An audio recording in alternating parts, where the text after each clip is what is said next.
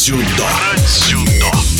На последнем в этом сезоне турнире «Большой шлем» в Токио российские дзюдоисты, выступавшие в нейтральном статусе, завоевали два золота и четыре бронзы. На родину дзюдо в Японию приехали более 500 спортсменов из 84 стран мира, которые боролись не только за медали, но и за рейтинговые очки для отбора на Олимпийские игры. Лихо оказалась закручена интрига в весовой категории до 100 килограммов. Уже в первом круге из борьбы выбыл чемпион мира Арман Адамян. Россиянин уступил хозяину татами 18-летнему Доте Араи в Golden Score на 13-й минуте минуте поединка. К счастью, в команде было кому подхватить эстафету. 22-летний Матвей Коняковский добрался до финала, где встретился как раз-таки с обидчиком Адамяна. Но в этот раз японцу не удалось победно вскинуть руку. Схватка закончилась уже на 30-й секунде в пользу российского дзюдоиста. О турнире в Токио Матвей Коняковский рассказывает в эфире спортивного радиодвижения. Поражение вызвало недоумение. Арман очень стабильный спортсмен, и я рассчитывал, что он выйдет в финал большого шлема. В принципе, бороться с японцами на их родине не тяжело.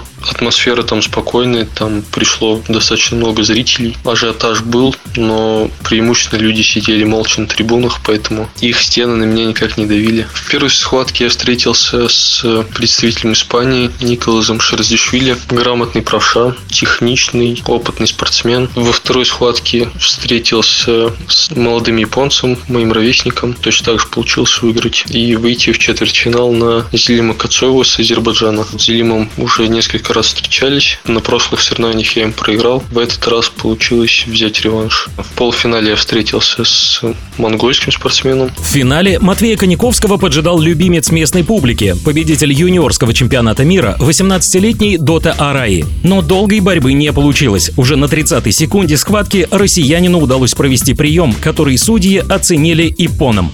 Мне кажется, удалось победить только за счет тактики, потому что спортсмен очень быстрый, в принципе, посмотрел выносливый. Просто получилось подобрать тактику под Райдота, и вот она получилась. Свежести хватило на все дни соревнования, так как мы туда прилетели заранее, за 10 дней, чтобы пройти акклиматизацию. Провели последние подводящие тренировки к турниру, поэтому я был в хорошей форме и, в принципе, чувствовал себя хорошо. Самая тяжелая схватка, по моему мнению, сложилась в четвертьфинале с Зелим Кацоевым. Очень грамотный и хитрый правша. На мой взгляд, это самая интересная схватка. Таким образом, сезон Матвей Коняковский закончил на мажорной ноте. Чемпионская медаль Большого шлема в Токио звонко упала в копилку, где уже обосновались золотые награды с Большого шлема в Астане и Гран-при в Душанбе, а также серебро мировой серии в Баку и бронза чемпионата Европы в Монпелье. Но сам спортсмен строго судит свое выступление. Сезон оцениваю удовлетворительно, так как было несколько стартов, на которых не смог показать весь свой потенциал. В принципе, не горжусь своими победами. Две неудачи, которые меня огорчили, над которыми я работаю, это поражение в Баку